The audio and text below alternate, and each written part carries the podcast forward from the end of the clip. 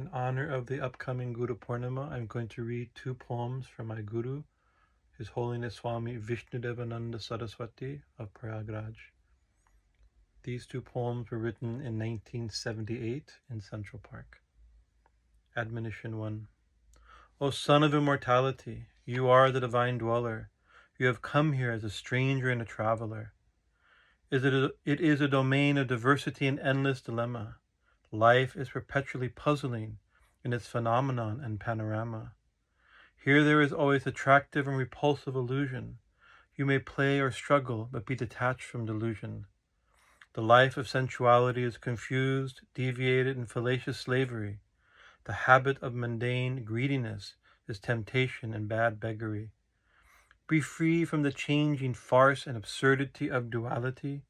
Don't be blindly absorbed in this transitory sensuality. This mysterious dramatic stage is not your final goal. Play dispassionately and finish your ordained role. Go to the background of plurality, quality and quantity.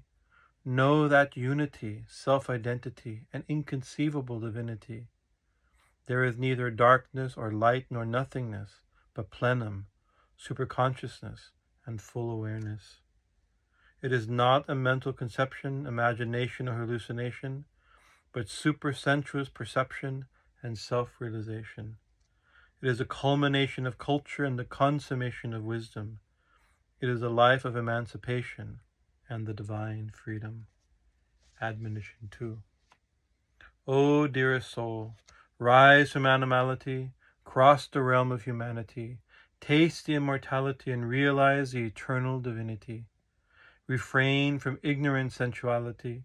Know your self identity. Dance in ecstasy in the innermost field of felicity. Go beyond the changing pleasure and pain, timidity and connivery.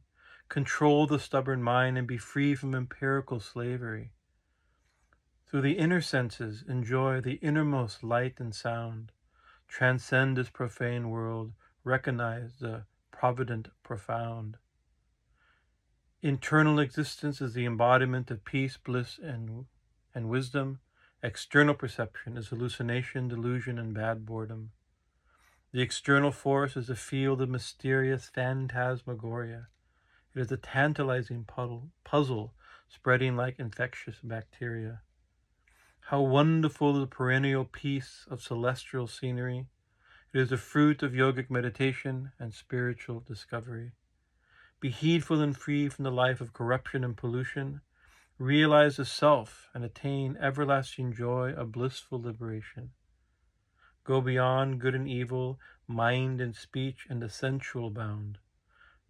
Dive deeply into the river of rapture. Reach the divine ground. If you be desireless, in the nothingness you may find the ubiquitous, all knowing, the superconscious mind. The self knows no anger, hate, nor enmity. The self remains unchanged from infancy to maturity.